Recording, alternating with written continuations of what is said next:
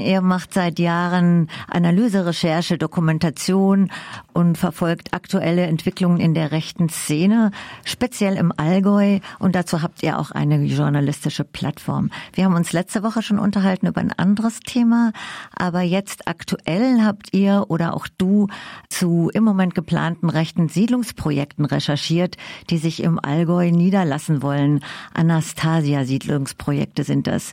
Lebensoasen nennen sie sich oder freie natürliche Ökodorfer. Und die Gruppe ist dabei, mindestens an drei Stellen im Allgäu Anwesen und Grundstücke zu kaufen oder war dabei denn, und jetzt Tusch bitteschön an euch, die Gruppe war kurz vor Kaufabschluss und da habt ihr sie über eure Recherchen daran hindern können. Ja, ich kann mir nicht verkneifen, das öffentlich zu sagen, dass ich das super finde. Und jetzt aber vielleicht der Reihe nach, äh, was ist das für eine Gruppe, diese Anastasia Siedlungsprojektgruppe und was hatten Sie da geplant? Also äh, bei der sogenannten Anastasia-Bewegung handelt es sich um eine, eine, etwas neuere Form der völkischen äh, extremen Rechten, kann man so sagen, in den letzten Jahren äh, entstanden ist. Die geht zurück auf eine, ähm, ja, eine Romanreihe von Wladimir Migre, so einem russischen Autor, in dem diese Anastasia-Figur so eine quasi gottgleich verehrte äh, Figur ist, die in diesen Romanen sozusagen dem Autoren erklärt, wie man eine völkische, naturnahe Utopie aufziehen kann und das Ganze garniert mit rassistischen, antisemitischen und ähm, ja, durchaus frauenverachtenden Aussagen. Und das Ganze ist äh, in so eine Anastasia-Bewegung hin ausgeflossen, die eben diese Romanreihe als Grundlage für ihre Ideologie und für ihr Handeln ähm, sozusagen legt. Und die wollen sogenannte Familienlandsitze aufbauen, auf denen sie äh, sozusagen ihre völkische Utopie schon mal vorleben können, auf der einen Seite und auf der anderen Seite natürlich ähm, sozusagen äh,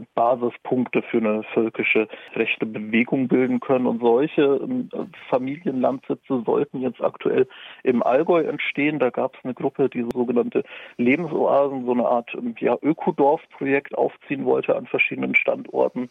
Das haben wir im Vorfeld mitbekommen und haben dann konfrontiert die verschiedenen Leute, die damit involviert waren, also Eigentümer von Flächen, die verkaufen wollten oder ähm, ein Bürgermeister, der schon angesprochen wurde und seine Unterstützung zugesagt hat. Und natürlich haben die denen nicht gesagt, was sie eigentlich vorhaben, ähm, sondern das Ganze unter so einem ökologisch-spirituellen Deckmantel unter so einer Fassade sozusagen ähm, abgedeckt und sich da als nettes ökologisches Projekt gegeben. Und ähm, ja, dadurch, dass wir das sozusagen aufgedeckt haben und da angefragt haben bei verschiedenen Akteuren, ähm, haben die sich dann natürlich auch zurückgezogen, als sie erfahren haben, um was es da tatsächlich geht. So wie das beschrieben ist, geben die sich ja nach außen auch teilweise eben so einfach als harmlose Alternative, also natürliche Ökodorfer heißt es. Mhm. Das ist ja dann auch für Außenstehende nicht gleich äh, kenntlich, wie die tatsächlich drauf sind. Und die docken ja in der Terminologie dann auch an so linke alternative Sachen an.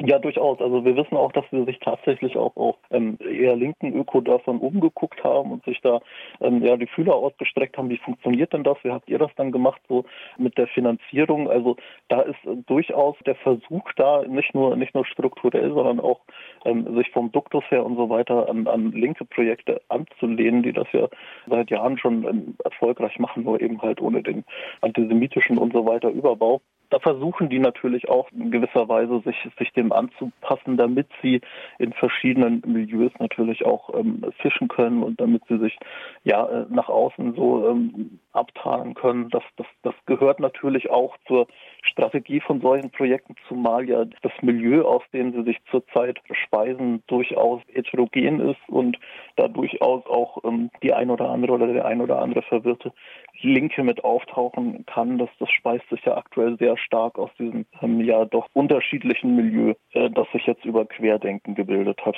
Du hast auch schon einiges zu den Hintergründen der Ideologien gesagt, aber kannst du das auch noch mal konkretisieren, weil das ich finde es auch immer wichtig, das konkret fassbar zu machen.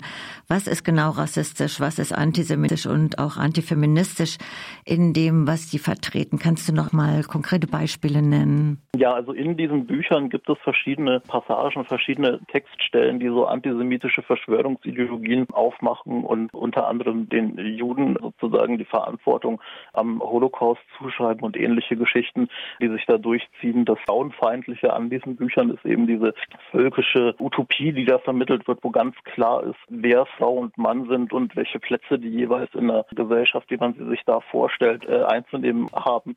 Und dann gibt es noch verschiedene rassistische Vorstellungen, die da benannt werden, die sich durch die Bücher ziehen. Und darauf ja. beziehen sich auch diese Leute, die da dieses Siedlungsprojekt machen. Da gibt es ja einen Benjamin W., der ist ja. auch so ein Ideologieträger, oder?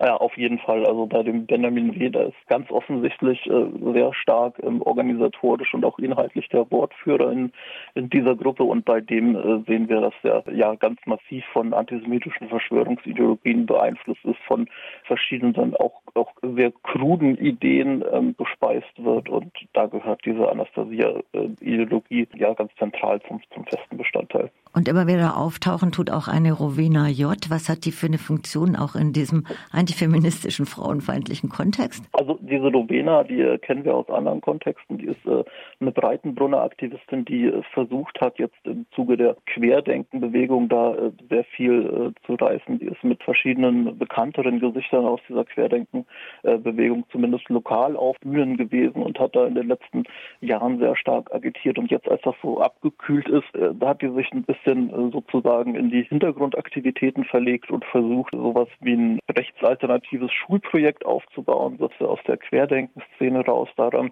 ist sie momentan zumindest gescheitert. Das äh, hat nicht funktioniert mit den Zulassungen durch die Behörden. Da wird jetzt auch ermittelt.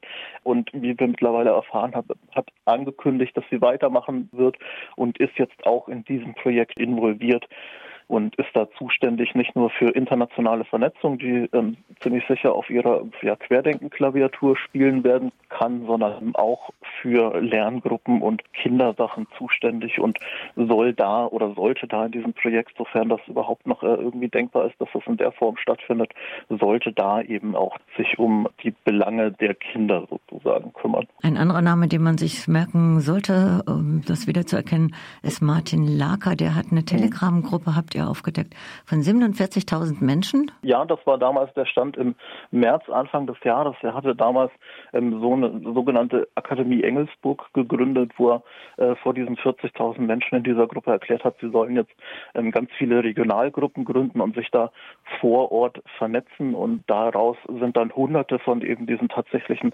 Regionalgruppen geworden über Bayern-Gruppen und die vernetzen sich jetzt vor Ort nicht nur in, an allen möglichen Orten in Deutschland, sondern auch in Österreich, Schweiz und das äh, nennen sie extra Südtirol. Und aus solchen Gruppen heraus gehen unserer Auffassung nach gerade ähm, solche Projekte hervor. Also es ist so eine Art Fusion von dem Potenzial, was Querdenken jetzt über, über neue Milieus eingefahren hat mit der Anastasia-Bewegung und da passiert gerade an ganz vielen Orten sehr lokal sehr, sehr viel. Aber wir beobachten leider, ähm, dass diese Gruppen sehr, sehr wenig öffentlich wahrgenommen werden. Und Deswegen sprechen wir hier auch. Ja, genau. ja.